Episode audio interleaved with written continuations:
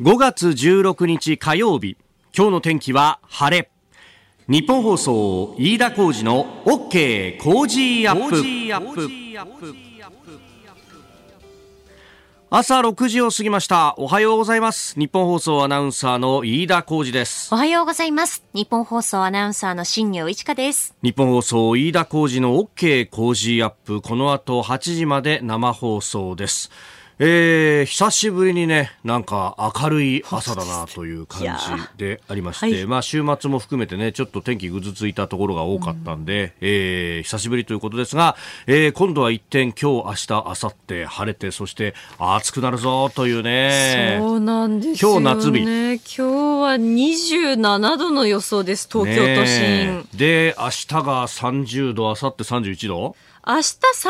31度、明後日30度ですね。もう真夏日になってくるというね。そうなんですよ。いや、本当で、それでいながら、朝方はあ最低気温が、まあ、10度台の真ん中ぐらいというね、えー、16度、17度ぐらいだという日が続きますんで、えー、ちょっと体調これ気をつけないとね、というね、うもうなんか、うん、体の中の調整機能がね、そうなんですよね。えー、なな。んか昨日との寒暖差もそうですし、その1日の中での寒暖差さもあって、ね、そうなんだよ、ねね、昨日はですねあの我々、えー、2人とも、まあ、あ外にもいてね。でひんやりしてるねなんて話をしてたんですけれどもいよいよ6月25日に迫るですねこの OK 工事アップの初めての、まあ、イベントね、えー、東京国際フォーラムでおくお送りするわけなんですけれども、まあ、これをですね前にして、まあ、下見と、そしてあとはちょっとあの撮影もということでね、えー、えー、まあ、あのイベントの中で使う映像であるとかあるいはその前のね、えー、いろんな形での宣伝をやっていこうじゃないかというところで、まあ、あ映像も撮ろうということでですね、まあ、カメラマンさんも来てやったんですけれどもまあそれもねちょっとあの曇り空の中でどうしようかみたいな感じだったんですが、まあ、ただ中入ってみるとね舞台から見えるその景色いや広いね。初めて見ました。いつも客席から見ていたので舞台を。舞台に立って客席見るとこう見えるんだと思って。あ、そっか、うん、あそこの舞台は立ったことない立ったことないです、ないです。なるほど。はい。ね、結構あの、いろんな日本層イベントをやっていて、で、その中には、あれは何だったかな？昔、あの、会社の全体の60周年の記念だったか、50周年の記念だったか、45周年の記念だったか、まあそういうところの記憶がね、だんだんあの、年を取ると曖昧になってくるんですけど、なんかね、あの、番組祭りみたいなことを国際フォーラムのホール A の舞台でやったことがあって、で、その時は、そう、覚えてんのは、柿花さんが、あタキシードで出て、その横で私はオレンジジマンの格好をしたんじゃなかったかなとかね。国際フォーラムでですか？オレンジマンいろんなとこ出没してんのよ。国際フォーラムの舞台にも出没してるし、はい、あと昔ハッピーの番組旅行みたいのがあって、えー、山内圭介君と行く北海道ツアーみたいので、で、あの、オレンジマンで北海道をですね、えー、横断して、で、最後、ああ、いよいよ終わったと思って飛行機に乗ろうと思ったら、番組の当時のディレクターがですね、お前何着替えようとしてんだよって言って、お前そのまま乗れよって言って、えー、オレンジマンのまあ飛行機に乗るとかね、いろんなことをやりましたよ。本当ですね。だから今回は、あの、あ、スーツ出れるんだ、ね、ようやくスーツで。ようやくスーツでってなったんでしょうね。う前回ね、あの、一度夕方の番組を担当してた時に、国際フォーラムでやらせてもらったことがあるんですけど、その時はまたイレギュラーでね、翌日があの、確かイルカさんの番組初のイベントかなんかが控えていて、だから、あの、すでにですね、広い舞台の大半を楽器が埋めていて、私がこう、スタンバイで入っていったら、ピアノの調律の音が聞こえるんですよ。お、ピアノ、生ピアノの演出なんかあったっけ？なんて言ったら、いや、あれは明日使うやつですって言われて、なんか途中でこう、バッグを閉められていて、それより前の部分でイベントをまず、討論イベントをやって、まあ、討論イベントあんま奥行き必要ないんで、はいはい、そう。で、あの、その後、と多分ね、えー、楽器を前に出して翌日に備えるみたいな感じだったと思うんですけど、そう、まあ、あのー、とにかくね、5000席ありますから、まだまだ席は売るほどございますんで、ええー、ぜひともお越しいただければと。しかしさ、昨日は撮影でね、うん、あの、やたらと歩いたんだよね。結構歩いたんですよね。舞台上だったりとか、その国際フォーラムの周りだったりとかね。かね中、ロビンとことかね。うん。腰が痛くて。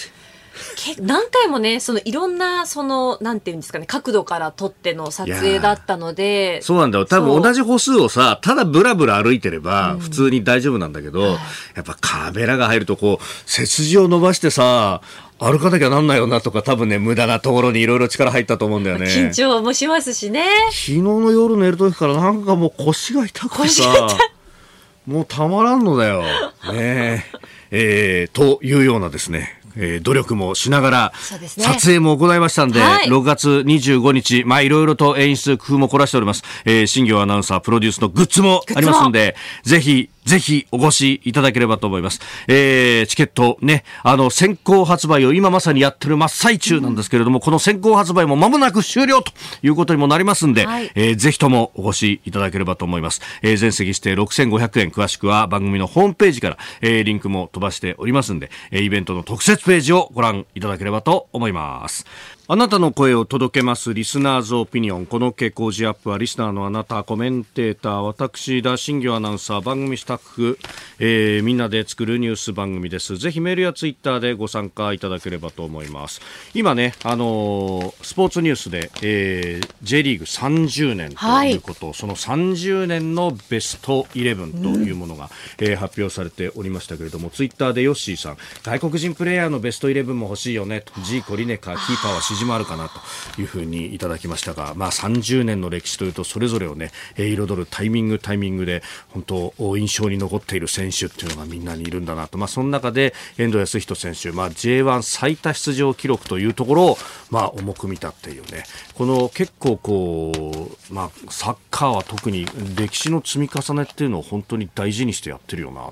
という感じがあるよね。え、あのー、ねワールドカップが終わった直後ぐらいに、えー、次はあ J が始まるぞ30周年なんだっていうのの、あの CM ね、えー、その映像画像っていうのがあツイッターなどにもアップされてましたけれどもこの30年の積み重ねを最後ね、えー、サンフレッチェの昔のユニフォームを着たおじいちゃんがえー、森保監督の背番号を背負って、で、それを後ろ姿でこう映すと。で、そうすると息子が横で、ね、あの、今のサンフレッチェのユニフォームを着てる。で、二人で熱狂してるっていう。ああ、これいい絵だよなーっていうね。僕もね、息子と阪神タイガースのユニフォームを着て、一緒に応援したかったなと思ったんですけれども、はい、あいつヤクルトファンになりやってって。ねしかもあの、奥様とのバランスをとってるっていう。妻は巨人ファンっていうね、もうね、家庭内伝統の一戦が繰り広げられてる。本当ですよ。まあまあ、でもそれであっても同じスポーツを愛してるんだっていう、やっぱね、そうですね、えー、そういうところのこう美しさみたいなものがサッカーには感じられるんだけどさ、うん、俺が野球でやろうとするとただのなんか観光大使になっちゃうんだよね。まあまあいいや、えー、ぜひメールやツイッターでね、ご参加いただければと思います。さあ、今朝はコメンテーターが地政学戦略学者奥山正史さんです。この後6時半過ぎからご登場。まずはトルコと大統領選について、えー、決選投票へということであります。それから7時またぎ中国の裁判所がアメリカ国籍の男性に対しスパイ罪で、えー、無期懲役の判決を出したというニュース。そして衆院の解散について岸田総理のインタビューでの発言、えー、さらには G7 サミットへの展望。そしてウクライナのゼレンスキー大統領が、えー、ヨーロッパ西ヨーロッパを歴訪しております、えー、さらには特定秘密保護法の運用状況について。も取り上げてまいります。メールツイッターこちらです。メールアドレスは、コージーアットマーク 1242.com。アルファベットすべて小文字で COZY でコージーです。コージーアットマーク 1242.com。ファックスは0570-021242。0570-021242。ツイッターはハッシュタグコージー1242。ハッシュタグコージー1242です。今週はボディケア製品、ドクターエアのエクサガンハイパーを毎日5人の方にプレゼントします。いただいたオピニオンこの後ご紹介します。本音のオピニオンをお待ちしています。6時22分になるところここが気になるのコーナーです。スタジオ長官隠しが入ってまいりました。まあ今日はね、えー、3紙が AI についてというところで一面ですが切り口がそれぞれ違うという感じですね、えー、読売新聞著作権リスク説明せず公正の AI 政府18年法改正の議論時ということでまあ2018年にですね改正著作権法というものが法律成立をしたんですけれどもまあここでその AI が文章や画像を学習する際に営利非営利を問わず著作物を使用できると、まあ、あ定めているとうんいうことなんですけれども、まあ、これは、えー、著作権を持っている人たちがリスクの存在を把握できないままあ先進諸国で最も緩い法規制の枠組みが作られていた形だというふうに指摘をしております。まあ、あの AI の話がねここのとこ盛り上がってきていると、まあ、チャット GPT とか話題になっているものもありますけれども、まあ、これをこうどう使っていくのかというあたりに関してというのは、えー、このサミットでも、えー、話題となりそうであります。で、そこで毎日新聞一面は生成 AI 後期と課題ということで、えー、サミットに先駆けて行われた富山は富山金沢でのうん教育担当大臣会合について、えー、の話で出しております。まあ、この AI を含んだデジタル技術の進展は学習に好機をもたらすと同時に課題もあることを認識する、えー、継続的な課題把握とリスク軽減が重要というふうに共同宣言の中でも盛り込まれておりますが、まあ、この話というのが、えー、サミットにもつながっていくと。まあ教育の分野だけでなくと、まあ、安全保障の面でもこうしたものがもう使われることはあ明白というか、まあ、技術の進歩を止めることはできないのでこれをどううまく使っていくかという話になっていく。で、えー、昨日ですねあの報道各社のインタビューに岸田総理大臣答えております。その模様が産経新聞一面トップ、えー、生成 AI 議論主導し道筋中路の一方的変更を許さず G7 サミットへ首相という記事が一面トップであります、まあ、この生成 AI の活用議論論を議長として主導する考えを強調したということであります。まあ、あの特にねこのプライバシーの話であるとか著作権の話ということになると、えー、ヨーロッパは権利を保護しようというふうな動きが強いのでどうしても規制に傾いてしまうというところを、まあ、バランスをどう取るかと、えー、ここを、まあ、ヨーロッパと、まあえー、英米、さらには日本で、えー、ちょっと見解が異なるところとなりますが、まあ、ここを調整していくという話をしたようであります。えー、さて、そして気になるニュースなんですけれども、経済について昨日経済財政諮問会議なども開かれておりますが、えー、受給ギャップというものの推計方法を見直したということが昨日出てきております。これ、受給ギャップって、あのー、まあ、日本のね、えー、国内総生産 GDP の計算をするときに、うん需要と、まあ、供給のバランスということが言われるじゃないですか。で、えー、需要、供給の部分、まず、マッックス力出して物作ったら大体日本ってこのぐらいのこう力があるよねっていうのが、まあ、潜在的供給力というふうに言われております。で、ところが、あの、日本の場合は今需要が不足してるんで、マックス物作っちゃったら売れないものが出てくるんで、それを調整するということで、えー、今の GDP の水準になっていると。で、潜在的な GDP はもうちょっと俺たち実力出せるよねっていうのが、まあそこがこうギャップとして出てくるんですけれども、えー、これの計算方法を変えたら、需要不足が11兆から7兆に縮小したと。あ、そうですかと。えー、需要の不足が縮小したってことは、これ、えー、需要が喚起されてきていて、景気が良くなってきてるのかなみたいな風に見える記事なんですけれども、えー、実際記事の中を見るとですね、えー、これ、見直、従来に近いやり方に見直したらどうなったかと。まあ、今までってコロナ前の水準で労働時間とかを固定していたそうなんですよ。これ、あの、コロナの影響で、まあ、働きたいけど働けないとか、いろいろこうね、えー、バグが出るんで、でえー、それをこう除去するためにということだったんですが、これを見直したら、えー、想定したよりも労働時間が減ったことなどから、潜在的な供給力が押し下げられ、えー、需要不足が縮小したというふうに出ていて、だから需要が足らないんで、で、でも今までは、あの、生産設備とかって、おいそれと捨てるわけにいかないんで、えー、これをなんとかなんとか維持してきたわけですよ。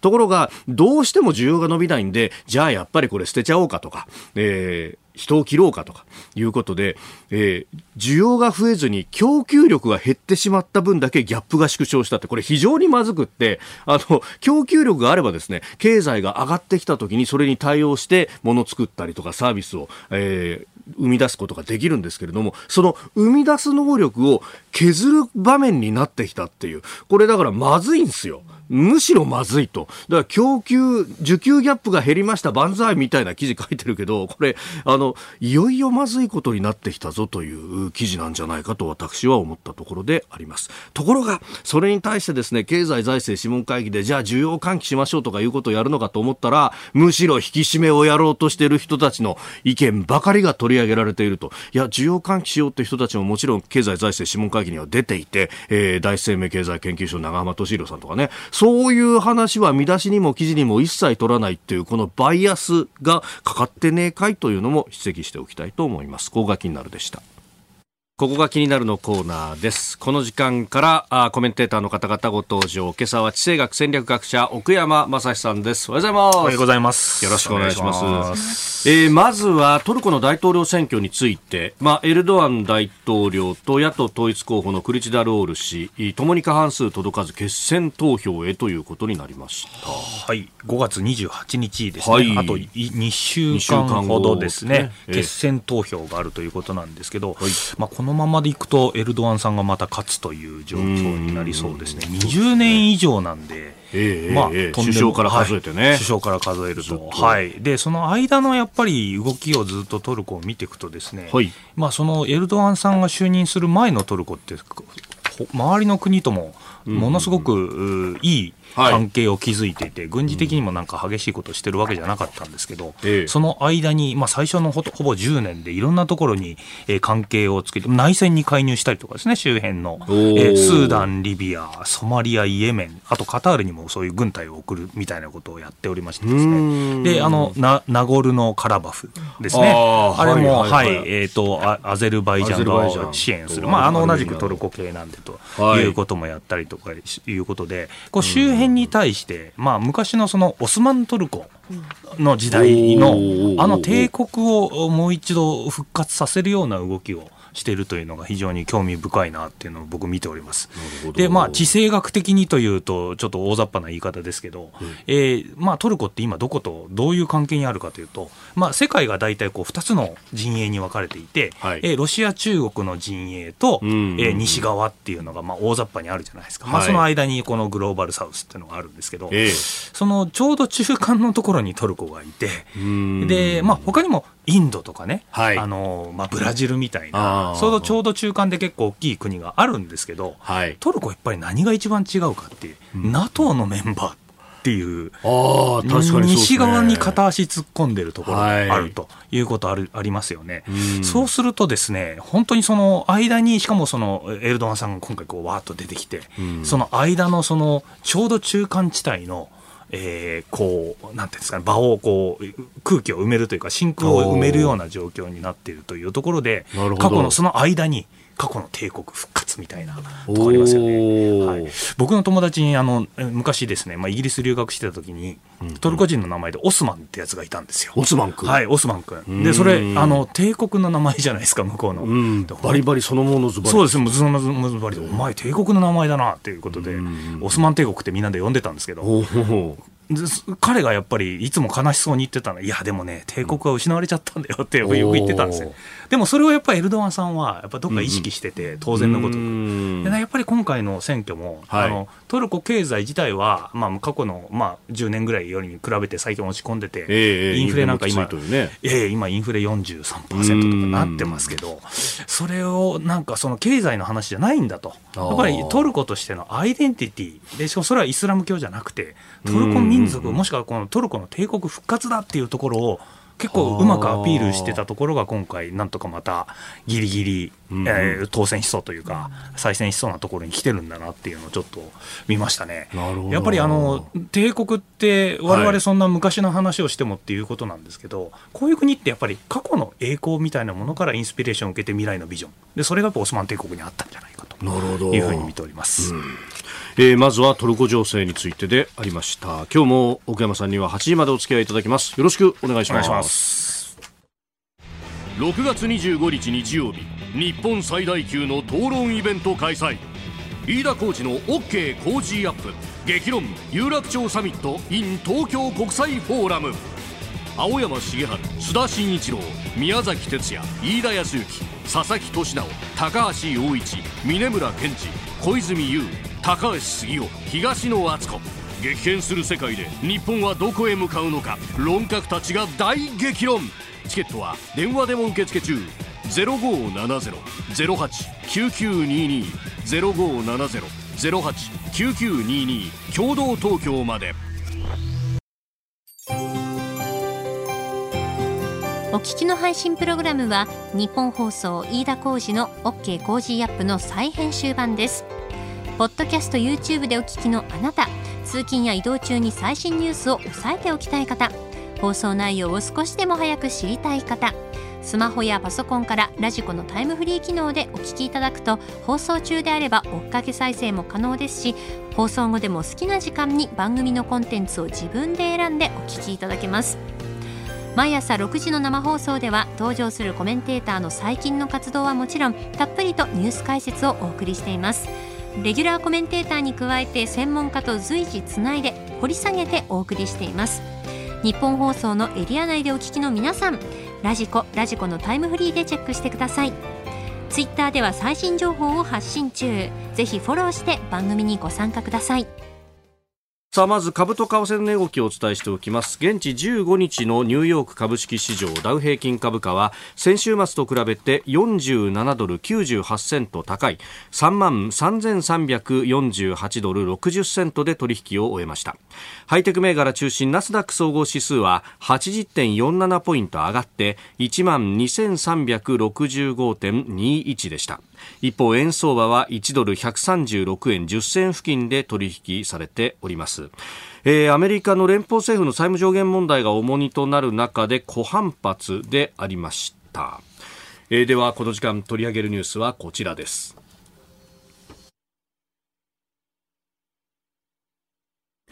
中国の裁判所がアメリカ国籍の男性に対してスパイ罪で無期懲役の判決。中国江蘇省蘇州市の中級人民法院は15日香港の永住権を持つ78歳のアメリカ国籍の男性にスパイ罪で無期懲役の判決を言い渡しました。香港メディアなどによりますとこの男性はアメリカと中国の友好関係や文化交流の促進に長年従事してきました。えー、ということで、まあ、日本でもね、日中友好の団体の方が拘束され、はい、えー、去年、えー、拘束を解かれたなんて話がありましたけれども。はい、あの、この辺の話としては、僕はあの、こういう中国が海外に対して、はい、まあ、スパイ行為も含めてですね、うん、えー、実は中国の、まあ、影響力工作というんですかね。はい。はい、えー、それに関する本を実は2冊、翻訳しておりますので、はい、あのこの辺関心分野として非常に興味深いと思ってます。まあ、1冊目、目に見えぬ侵略っていう本、はい、そもう一つが見えない手という2つの本をですね、えー、中国がいかに海外に対してこう浸透工作っていうんですかね、えー、してるのかという話。で、まあ、今回の事件というか、この、えー、逮捕の一件に関してですね、やっぱり言えるのはですね、はい、中国、中国系というか、元、おそらくこれ元中国人。はい、もしくはあのアメリカ国籍は持っていらっしゃいますけど、うんうんうん、基本的に中国系ということですよね。両清雲氏というね、名前も出てますけれども、ね、漢字の名前があるってことは、まあ、中国系ないし、中国にルーツのある方ということになりますよね。うん、で、これあの、まあ、ちょっと七時またぎの話で、ままもう少し先にもちょっとお話しさせていただくんですけど、うん、これあの、中国共産党がこれ、海外に対してなぜこういうことをやるか、もしくはその中国系を逮捕するのかっていうところの理由がですね、はい、やっぱりあの2つの、えー、中国共産党が90 80年代から90年代にかけて、ね、えー、2つのショックがあったということがやっぱりまず挙げられると思います。2つのショックはい。1つ目がやはり天安門事件。ですね。はい。で、それでやっぱり中国共産党の中で、その共産党をやっぱ守らなきゃいけないというところに出てきた、まあ、ショックの部分のうちの一つ。それと、えー、同じく共産党、共産主義をやっぱり信奉していたですね、はい、ソ連が解体してしまったと。1991年のこれ、えっと、12月25日ですか、クリスマスに解体ということがあります。で、ソ連なくなっちゃったんですね。で共産主義のが、危機が自分たちであって、で、その後に、えー、同じく共産主義の国がなくなっちゃうというショックがあって、はい、これ、これ、このままだと俺たち守り一方だなと。外にこう攻め攻めていくというか、はい、えー、共産主義をやっぱり国内で中国を守るために外に対してもっとあの工作を仕掛けていかなきゃいけないんだというふうに思想転換したっていう歴史があるんですね。でその一環として延長として最後ここまで来るとい。うことなんですけど、はい、えー、その時にまず海外に彼らは中国共産と何をしようとしたか。海外にえー、まあ、存在するですね。中中華系の方いらっしゃいますね。これいわゆる華僑と言われる人たちいますよね。はい、で、その人たちをまず工作するんだっていうことから始めたんですよ。まあ、2000年代の初めぐらいに本格的に始めたんですけど、まあ、その前からもすでに愛国教育っていうのを90年代から始めていて、でそれからあのまず最初にやったのは現地の中国系メディアを買収するとか。ほらやっぱりあの中国にとってやっぱ脅威になるのって、海外の華僑の人たちが結構その中国を民主化せよとか、はい、はい、現地でその、まあ、反北京運動みたいのをやられるわけじゃないですか。でそれはまずいと。先に現地のメディアを中国共産党側から買収していって、新北京にしようっていう工作をまず最初に仕掛けたらしいんですね。なるほど。でそこからだんだんとその華僑のまあ、反中というか反北京の姿勢を崩していって、はい、でそこで常に鍵になっていくのが、えーまあ、その華僑の中の人たちもそうなんですけど留学生とか、はい、あと中国やっぱりどんどんどんどんこう経済力が上がってますんでビジネスマンやっぱりこのビジネス取引してるの中で共産党にやっぱり都合のいいことをやっぱり言おうみたいな形でどんどんどんどんやってるという状況があってその中からだんだんだんだんとこの北京側の、え意見をどんどん、えー、こうなんていうんですかね、えー、賛同してくれる人間を集めていこうっていうことになったと。いうことなんですよね。そこからあのその現地の中国人コミュニティを、まあ、華僑のコミュニティを通じて、現地のえー、政治家を今度買収するというか、えー、あの新北京側にしていくっていうことをやってですね。今までは逆に、えー、反北京みたいな形でやられてた、えー、工作を受けてたっていう自分たちは思ってたんですけど、はい、いや逆に現地にいる中国人をアセットとして使って、でそれで海外の、えー、政治家を、はい、オセロのようにですねひっくり返していってやろうということをやったということです。でその様子をしっかりあの、えー、そういうふうに工作をしてますよねっていう様子を、ええー、まあ、あのまとめた本が僕があの翻訳で出した目に見えぬ侵略っていうですね、まあ、これはオーストラリアの件だったんですけど、はい、2016年に、えーおえっと、やけにこの中国側、北京側に対する、えー、すごくこう都合のいいことしか言わないような人がやっぱいたわけで、はい、でその人がスキャンダルでちょっとこうあのなんでこんなに中国で中国側とすごく中国側のビジネスマンとですね、非常に仲良くてですね、はい、その人からお金もらってたりとかしたと、えー、でなぜかオーストラリアの公式の立場とは違う南シナ海は中国のものですってこう言ったりとかですね。そういう発言があってそこであこういうことやってるやってたってことで中国との関係ばれちゃったんですね、はい、でそのスキャンダルからどんどんどんどんこういう工作に関して、えー世界まあ、オーストラリアですごくこうなんですかね、関心がえ浸透されてた事実が、まあ、出てきて、まあ、それがあのその実態を暴いたのがこの目に見えぬ侵略って僕は最初に翻訳した本なんですけど、まあ、そういう形で非常にその海外とのつながり現地の中国人とのつながりを利用して、はい、でそこをそこから海外の政治家を操作していくっていうところの動きが、まあ、実態として出てきたということですね。いや、はい、あの本読むとしかもねその手法として何かこう選挙の時の票集めとか、はい。はい。はい。はい、その辺特に地方選挙だと結構少ない票数で受かっちゃうよねと。そうですね。このコミュニティ取ればみたいな感じのところから、はい、行くっていう。そうですね。で、そこからだんだんこう中央政界を目指すと。そういうことですね。うん、あの、それとやっぱり、あの、元政治家とかですね。そういう方にも工作を仕掛けてる。また、またこれはちょっと後ほどお話しさせていただきますけど、ね、ちょっと7時をまたいで、はい、えー、えー、そうした浸透工作のありようと、こういうものについても話しいただこうと思っております。はい、ニュース7時またぎ日本放送です。えー、前半戦で、まあ、中国の浸透工作についてのお話が出ました。目に見えぬ侵略そして見えない手、ね。えー、いずれも奥山さんが、まあ、役の部分で、えー、監修もされていて、はい、飛鳥新書から出ております。これもね結構売れていますよね。ありがとうございます、はい、非常にこう興味深いと。でこれオーストラリアの件を詳しく詳しく書いているんだけれども、はい、あれ？これオーストラリアだけの話じゃないよねってみんな人事じゃないよと思ったからあれだけ売れてるということだとそういうことですね。はい。で、その続編になるその見えない手の方でも、また同じくですね、はい、今度はヨーロッパ、イギリスに対して仕掛けられてたと。えー、ついこの間まで首相をやられていたボリス・ジョンソンさんとかがですね、はい、中国系ビジネスマンとあのすごく仲良くしてたとか、えー、一緒にこう不動産で開発事業をやってたとかで、結構その黒い噂がいろいろ流れてたんですけど、まあ、そういう形でいろんなところに工作がされてるという実態を暴いたものなんですけど、えー、今回新しくですねその続編みたいな本が、はい、えー、オーストラリア人ですね。この方アレックス・ジョスキさんという方ですね。この見えない手のさあさ最初の目に見えぬ侵略のですね、はい、オーストラリアのですね、えー、その、えー、本を書く時の、えー、リサーチアシスタントをやられていたえ中国系の方でございます。はい。えその方がやっぱり自分で独自にまだ本をまあいろいろ調べて本を書きましたということですね。スパイズライズという本ですね。はい。あのはいジョスキさんのですねスパイと嘘という本です。まだこれ翻訳出てないんですけど、僕たまたまこの前に目に見えぬ侵略と見えない手を翻訳してたおかげで、はい、出版社の方がですね今ね、えー、この原著者のスパイズライズのですねアレックス・ジョスキさんが日本に来てますよと。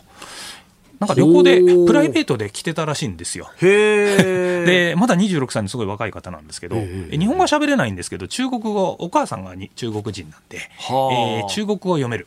で6年間中国でも暮らしてたことが、ね、親の関係であったということなのでですね、えー、日本語の文献も結構読めるらしいんですよ。で彼がですね言ってたまあ新刊出て、まあ、調べてる時に見たんだけど、はい、日本も実は相当浸透工作されてるんですよっていう恐ろしいことを教えてくれたんですよ、僕に。はい、であの例えばどういうところで浸透工作させ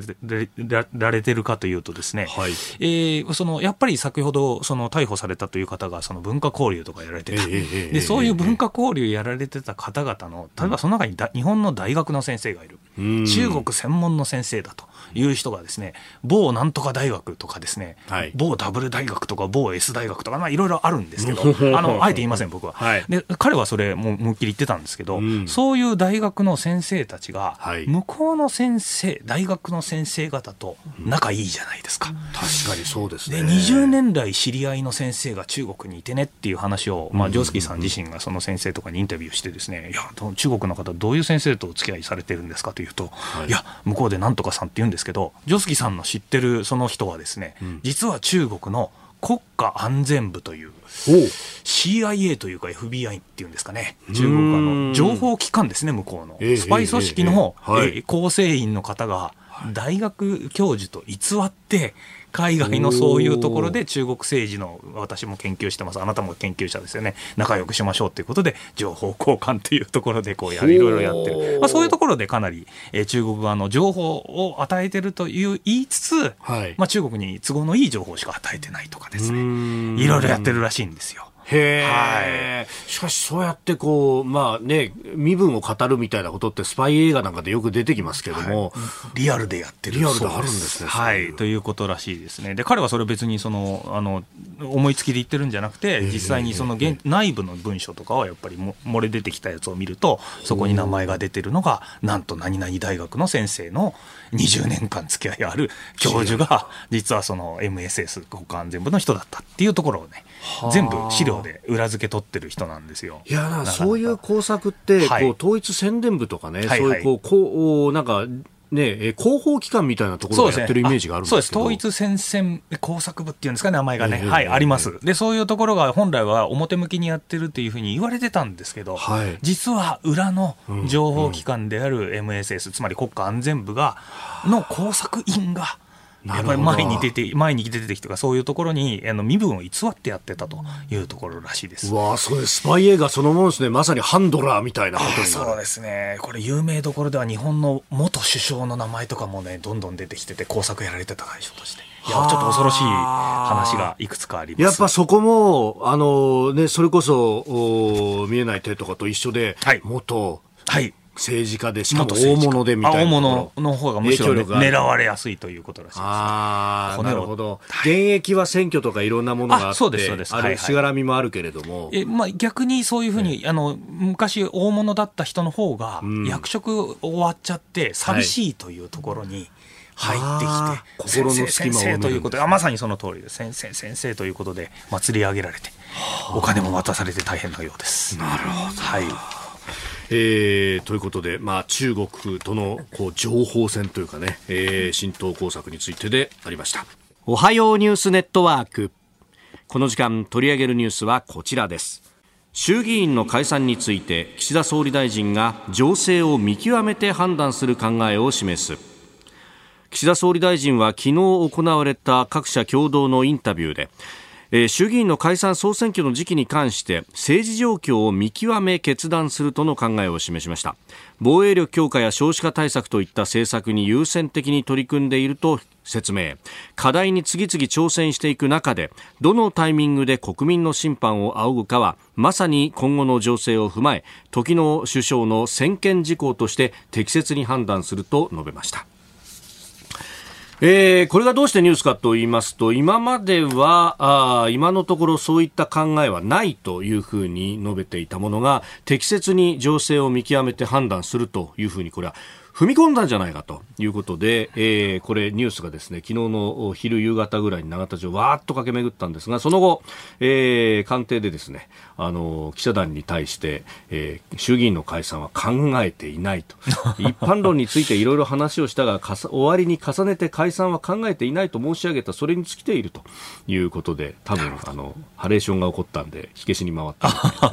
えー、一連の流れがあったようです。はい、えー、ということですね、まあ、あの G 7の広島サミットがやはりこう注目されてますし、はい。えー、岸田さんはやはりこう、まあ、ネットの方の界隈やっぱり見ていくとですね、えー、タイム市のあタイム誌の、はい、はい、表紙。を飾って、はい、まあ、それの、えー、なんていうか、見出しがちょっとおかしいとかで、少しちょっと問題になったりとかはしましたけど、ね、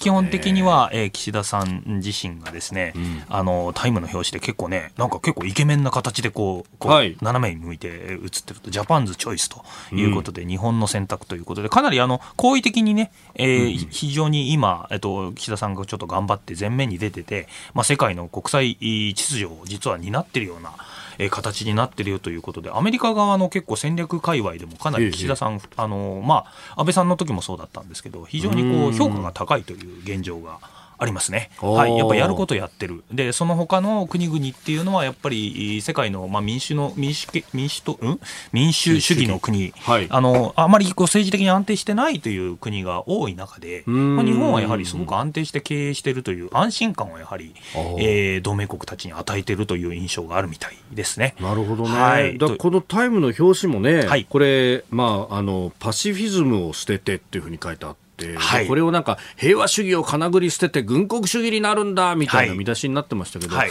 あれ、パシフィズムってそういうニュアンスだったっけ？そうですね、はい、あのどどちらかというと、まあ、ニュアンスとあのインタビューの,、ね、あの記事の、やっぱ見ると、えー、かなり、えーと、国際的な役割を果たしていこうという内容なので、うんちょっと見出しをつけたのが、ちょっとタイム側が、ずいぶん恣意的なものがあったかなっていうね、かなり角度ついてます、はい、でそれであの官房長官の方がですねそれちょっと、はい、いかがなものかといったら修正してくれたということで、はい、あったんですけど、はい、僕自身はやはりこれ、こういう中で、まあ、サミット行われるって中で、まあ、サミット来る、来ないと言って、今、バイデン政権が、あ少しバイデン大統領が、えー、あの困ってるって部分があるんですけど、われわれ忘れちゃいけないのは、うん、そのまあ、日本は安定してるでいいんですけど、えー、その背後にある、まあ、一番この国際秩序を担う役割を果たさなきゃいけないアメリカ自身がですね、え前から僕もこれ、あの非常に気にかかってるんですけど、内戦に向かってるんじゃないかという議論がですね、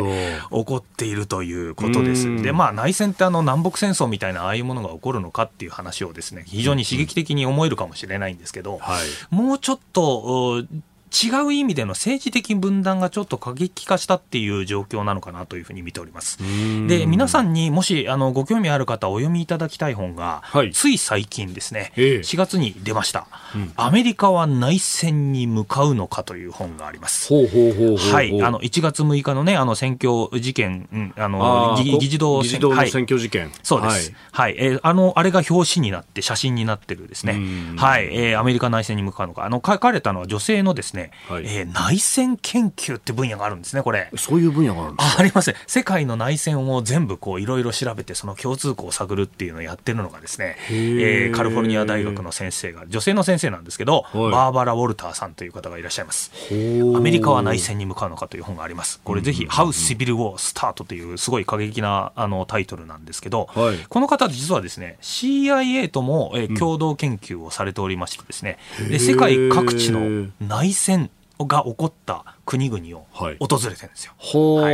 えー、アイルランド行く行くし、えーと、ゴラン高原とかも行くし、うん、あのアフリカ行くしっていうことで、はい、いろんな現地調査も踏まえてるので彼女は本格的な本当内戦研究の権威なんですけどこの方が CIA とやっぱり一緒に見てて、はい、えー、共通項としてこの2つがあると。いうふうに言っております、うん、内戦が起こりやすい国っていうのは、うん、えー、2つの傾向があると。2つの条件があるって言ってるんですね。1つ目が、うん、えー、成熟した民主主義と完全な独裁性の中間にあるって言ってるんですよ。これつまり成熟した民主主義の国ってどこかというと北欧とかねデンマークとかノルウェーとかあのスウェーデンとかああいうスカンジナビアの国々って本当にしっかり民主主義あるじゃないですか、うん、根付いてると、ヨーロッパの国々みたいな。そういう国って安定してるんですけどかたや反対にですね独裁制の国、例えば北朝鮮とかって、なかなか内戦実は起こらないじゃないですか。あまりに独裁すぎちゃって、はい、動きがないんですよね、うんうん、不満がもううまくこう回らないみたいな、そうなるとこう安定しちゃうんですよ。で、安定してる国って内戦起こんないんですけど、そのちょうど中間にある国ばっかりが、はい、特にこれから民主化しようとしてる国って結構内戦起こるって言ってるんですね。はい、でそういう国ですね、まあのまあ、成熟した民主主義と完全な独裁制の中間にある国が内戦起こりやすいよっていうのはこれ1点目です。で 2, 2つ目の条件がですね、はい、国民の間に人種や文化で分断があるっていうことです。でこれアメリカは今あの、このまさに成熟した民主主義からやや微妙に外れてきてるって点ではこの1つ目の条件にも合うし、う2つ目の条件である国民の間に人種や文化で分断がある。まさに今メディア見てみるとそうなんですけど、うん、とんでもなく今あの政治的な議論が民主党共和党でがっつり分かれてると国民の間に人種や文化で分断があるってまさにその分断が今アメリカの中で、えー、起きてるとそういうことを象徴するのがですね僕は先日5月10日にですね行われた、はい、CNN がこれ報じて報じましてですね生中継したんですけど、はい、トランプ前大統領がですね、うん、タウンホールミーティングっていうのをニューハンプシャー州でやったんですよ東部の。はいで、その時にですね、うん、えー、結構トランプ大統領、元大統領、言いたい放題だったらしいです。はい。で、中に、そのタウンホールミーティングってどういうことかってまあちょっと公民館ぐらいのところに、100人、200人ぐらい集めて、えー、そこで、あの、支持者と、まあ結構1対1で会話するみたいなので、司会者を踏まえてということで、1時間ぐらいの番組だったんですけど、その生中継の中で、トランプ大統領は選挙は盗まれたんだとかですね、結構こう、まあ言われてる嘘みたいなものをもう結構平気でバンバン言ったりとか、えー、自分が今、名誉毀損裁判とか、名誉毀損じゃなくて、あのえーまあ、強姦疑惑みたいなのがありまして、えーえーはい、えそこで言われてることをですね、あのその強姦疑惑でその訴えられてるんですけど、うん、訴える側の女性を、まあ、こう、卑下するような内容のことを言ったりとか、もう言いたい放題です。しまいには、あの、この CNN の、ね、女性司会者に対してですね、はい、あなたは汚らしい人間ですね、ということを面と向かって言うとか、もうやりたい放題だったんですよ。それでも、トランプ大統領のその、まあ、やりたい放題の発言を出ると、それで会場の中から、まあ、半分ぐらいですけど、当然なんですけど、拍手が喝采が起こったりとか、やったーみたいな感じで起こってるわけですよ。これ本当にあのアメリカのその、まあ、有権者の中で、はい、世界観が全く違っちゃってる文化が違っちゃってる。政治文化がこれほど違っちゃって分断が起こってるっていう点はですねこの先ほどご紹介したこのバーバラ・ウォルターさんのこのアメリカは内戦に向かうのか。ここで予測されてるような、えー、今までねアメリカってその世界の内戦を単に見るだけでうちらは関係ないよって言ってた人なんですけど、はい、バーバラ・ウォルターさんが世界各国見てあれ？アメリカでも同じことが起こってる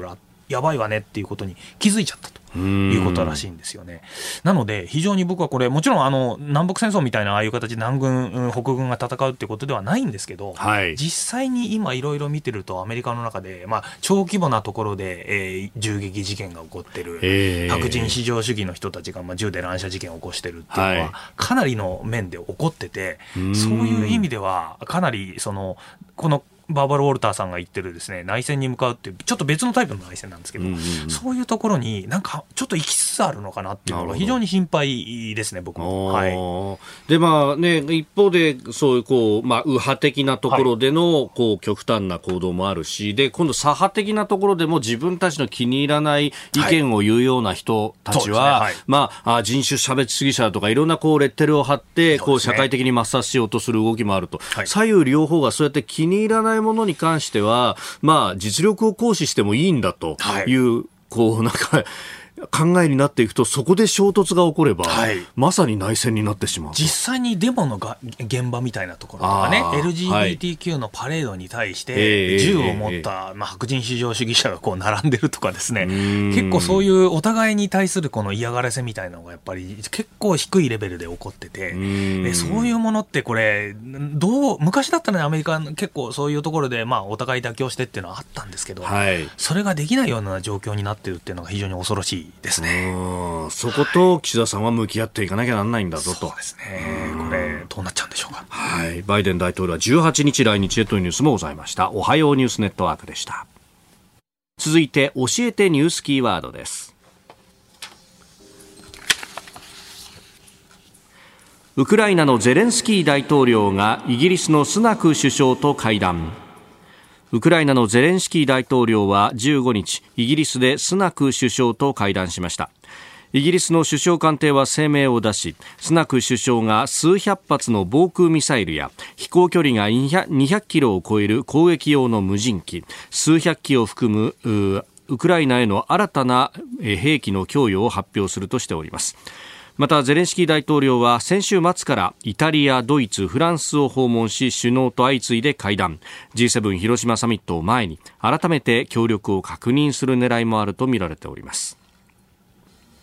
一方でねウクライナはまた大攻勢を始めているという話もありますし、はい、えー、どうなるかわからないですね、はい、あの本当にこの武器の供与っていうのがやっぱりすごく供給ですね、はい、あのすごく大事になってくるということだと思うんですが、はい、僕自身はやっぱりここで気になるのがですね、えー、ドローンというものですね、今回のやはり戦いでも、まあ、非常に簡易的なね、本当、おもちゃみたいなドローンももう使ってですね、すね。えー、ロシア側のこう塹壕に潜んでるロシア兵をですね、うん、まあ、上からこう手榴弾を、手榴弾落と、ね、はい、落とすシーンとかありますけど、うん、えー、僕自身がちょっと今気になってて、まあ、ちょっと論文も書いてたんですけど、ほ一つあのすごく興味を持って見てるのがですね、はい、やっぱ米軍が使っている、うん、えー、ドローンですね、まあ、ドローンといっても一番大きいタイプのドローンで、はい、えー、もう、えーと、24時間飛ぶことができるようなプロペラ機でね、あの MQ1 って言われるですね、はい、プレデターってやつとかですね、MQ9 って言われる、はい、えっ、ー、と、リーパーというやつ、はい、超大型のやつがあります。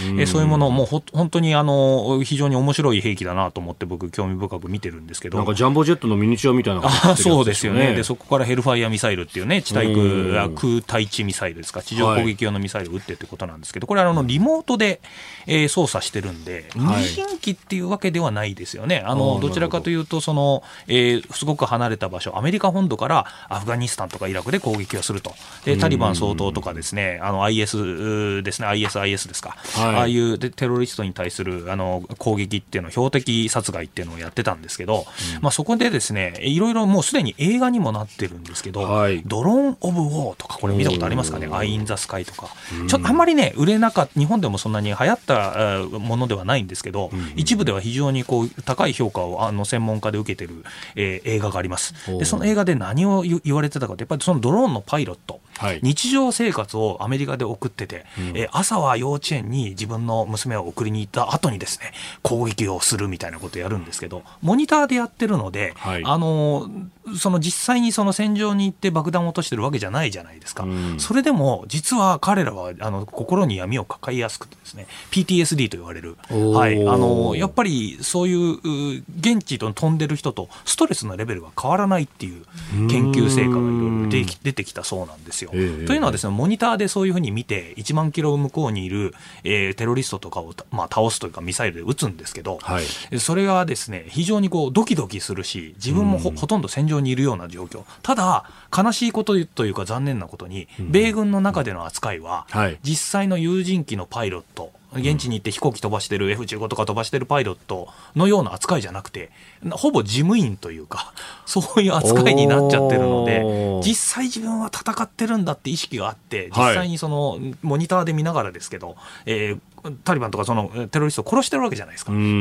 なんですけど、戦士としてか、自分が兵士としてという立場が認められないので、そういう精神的なケアも実はされてなかったりとか、勲章ももらえてなかったりっていうですね、結構いろんな複雑な事情があるんだなっていうのが分かりましたね。なるほど。安全なところにいいんだから、そんなストレスがないだろうみたいなふうに思われちゃっていたけれども、はい、実はそうじゃないんだじゃないと。むしろ、僕はこれびっくりしたのがですね、逆に有人機のパイロットとか、はい、現地で戦ってる人の方が、現場でいる方がストレスあるじゃないですか。はいそのストレス、いつか俺が殺されるかもしれないっていうストレスを受けてる人の方が、はい、トラウマとかなりにくいらしいんです相手を殺しても。なりにくいんですなりにくいです。というのは、自分もストレスかかってる。相手を自分もその戦場の中で殺すっていう作業だと、俺も大変だったんだから自分でさ相手を殺しても大丈夫だよねっていうところで心の中で納得ができるそうなんですけど。はあそういう精神状態。はい精神状態。ところがやっぱりこうリモコンで殺してるっていう意識があると、はい、自分の罪の意識っていうのも逆により重くなるということ、ね、なるということがあったりとかですね。テクノロジーが進んでいくとそれが本当に便利になる面はあるんですけど、はい、むしろ戦う人のそのメンタリティーみたいなところのケアっていうのがなくなっちゃうんじゃないかなっていうところがすごい見えてきてですね。いや非常にテクノロジー進んで便利になったのはいいんですけどそれが果たしてその戦う人の、えー、気持ちというかそういうところには実は、えー、うまく貢献してないよねっていうのがね見えてきてね。いやテクノロジー進むのって便利になっていいんだけど、はい、それって実はいろんな別の問題を引き起こしてるねっていうところにあのちょっとびっくりしたところありますね、はい、アメリカではそういうところも研究が今すごくしてます。いやもうあのここ10年ぐらいやっぱりやってて大変だと。むしろあのわざと現地に行った人の方が、うん、えー、PTSD にならないっていうのが、なるほどね、面白いところ面白いと言っちゃあれですけど大変なところだなと思いますね。はい、影響のキーワード、まあ、ウクライナ情勢の話からでありました。続いて、ここだけニューススクープアップです。この時間、最後のニュースを、スキャップ政府が特定秘密保護法の運用状況を有識者に報告。政府は昨日特定秘密保護法の運用状況を監視する有識者会議情報保全諮問会議を開き去年末までの特定秘密の指定や解除などに関する国会報告書案を示しました。出席した岸田総理大臣は去年12月に発覚した海上自衛隊の特定秘密漏洩について我が国の安全保障に著しい支障を及ぼす恐れがあり国民や関係国の信頼を大きく損なうものだと指摘しました。政府は会議の意見を踏まえ来月中旬にも報告書を閣議決定し国会に提出します。まあ、法律でこの報告というものが決まっているというところなんですが、確かにね、去年12月、こんな時間ありましたね。はい。これ、セキュリティクリアランスと呼ばれるものが、やっぱりこれから日本でも課題になってくるのかな、3文書ではね、この間の、え発表された、はい、安全保障3文書では、まあ、記載があって、まあ、本当はこれを法制化したいというところがあったんですけど、まあ、政府は法制化まで踏み込めなかったというのが、僕は個人的にちょっと残念だなと。でまあ、これはやはり情報漏洩の際の厳罰化できるかっていうところの部分が、まあ、非常にネックになったというふうに言われておりますよね。で今回僕このやはりセキュリティクリアランス系の話、情報漏洩の話からやっぱり考えると、必ずやっぱり話題にしなきゃいけないのは、はい、このアメリカのですね、うん、えー、まさにその情報、えー、そうですね、はい、情報漏洩の厳罰化やられてるそのアメリカの方でですね、はい、えー、今回、機密文書が世界中に流れたという事件が関係するね、はい、えー、機密文書が流れたのは、実は州兵の空軍兵士って21歳の若い、はいゲーマーだったという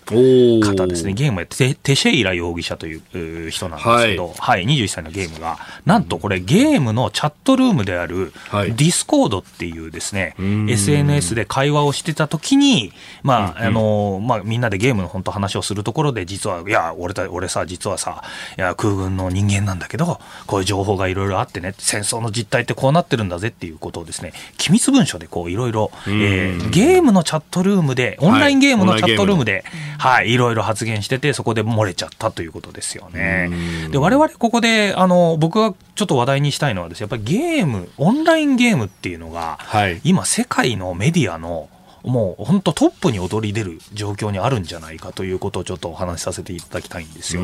で、あの、飯田、飯田アナはこれ、あの、はい、ゲーマーではそれほどないということですか？そうですね。ファミコン崇拝まではやりましたけどっていう感じ。そうですか。まあ今世界的に見るとですね、えー、メディアの中で一番儲けてるのって実はペイ TV という要するに、えー、有料版の、はい、ネットフリックスとかあるじゃないですか、ああいうのがやはり一番あのお金を儲けてると、えー、一番消費者がお金を使ってると言われるんですけど、はい、えー、もう今、えーと、それ以上にゲームがだんだんそれ追いつきつつあると、あと2、3年でそのそういう有料テレビの番組をですね、えー、抜くんじゃないかと。言われてメディアとして最大規模になるんじゃないかというふうに言われております。えー、映画にとって映画が全世界で公開されてますよね。はい、もうすでに5倍の規模まで来てるということらしいんですよね。で考えてみれば我々結構日常でスマホを使ってゲームをやられてる方も結構多いと思うんですけど、はい、無料のゲームでねいろいろやってます、日本だと例えば「ウマ娘」とかですね、それも今流行ってるんですけど、今全世界でゲームで携帯の無料ゲームでやっぱり世界的に今ナンバーワンになったのってこれ中国製のゲームらしいんですよ。1位2位3位が中国中国韓国みたいな感じになってると。日本だと知られてるところだと「原神」っていうねあのアニメが,、がなんですけど実はあれ中国製のゲームですね。そういうところが結構メディアを今こうえー、既存のメディアの方から人が逆に流れてきてると、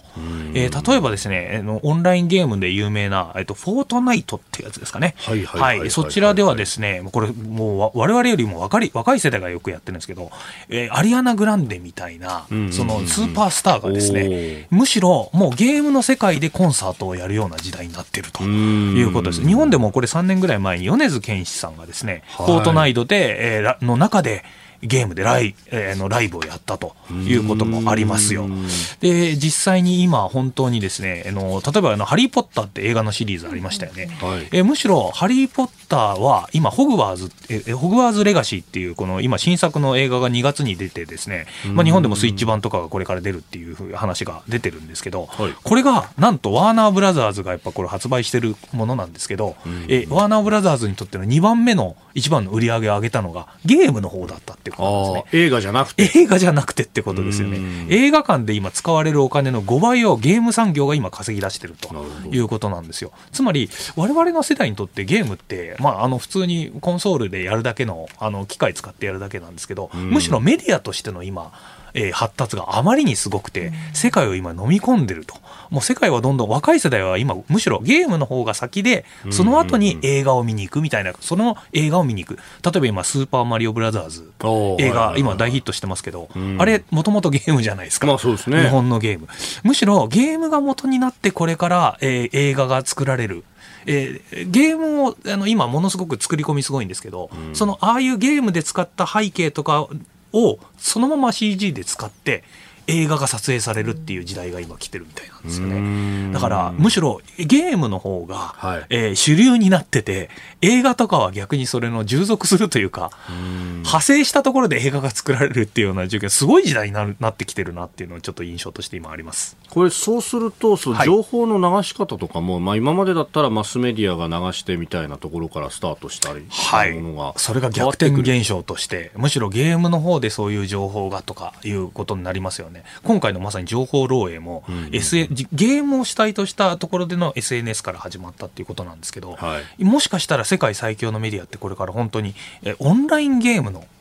時代がこれから来るんじゃないかということが一つ言えると思います、ね、いやその時に言語の壁ってどうなってくるんですかね？むしろ今若い子がですね、はい、若いお父さんお母さんが、えー、そういうところで英語を学ばせるためには、え e スポーツの塾に英語と一緒に学ばせる、うん、そうすると e スポーツの子たちってほら世界とオンラインでゲームできるんで、はい、その子での学ぶ英語っていうところを主体としてじゃあ英語を学ぶんだったら e スポーツの選手ついでになっちゃえみたいなところでそういう塾がねなるほど。いっぱいできてるということらしいんですよ。大体それスポーツというか、まあ、ゲームやってる中でオンラインでヘッドセットつけて喋ったりとかしてると、はいはいはい、そこでこう本当雑談をすると、はい、コミュニケーションができるということで。我々とだから今の若い世代の人たちって本当に逆転現象というかそっちゲームの方から世界を知るっていう状況に来てるのかなと思うと何かちょっと我々のもう少しゲームやんなきゃいけないのかなって 僕も個人的に思ってるところがありますね。本当ですよね、はい、こうやってねあのメディアで話すことってどこまで 影響力があるのかとか、はい、むしろ逆にゲームの方が先なんじゃないかという話ですよね。すごい時代になりました。えー、スクープアップでした。このコーナー含めて、ポッドキャスト、YouTube、ラジコ、タイムフリーでも配信していきます。番組ホームページご覧ください。あなたと一緒に作る朝のニュース番組飯田浩司の OK コージーアップニッポン放送の放送エリア外でお聞きのあなたそして海外でお聞きのあなた今朝もポッドキャスト YouTube でご愛聴いただきましてありがとうございました飯田浩司の OK コージーアップ東京有楽町ニッポン放送で月曜日から金曜日朝6時から8時まで生放送でお送りしています。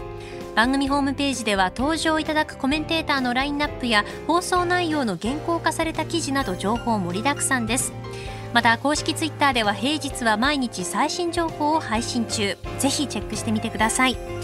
そしてもう一つ飯田浩司アナウンサーが「夕刊フジ」で毎週火曜日に連載中。飯田浩二の「そこまで言うか」こちらもぜひご覧になってください。忙しい朝そして移動中ニュースを少し深く知りたい時。ぜひ AM、FM、ラジコはもちろん日本放送のポッドキャスト YouTube でお楽しみください。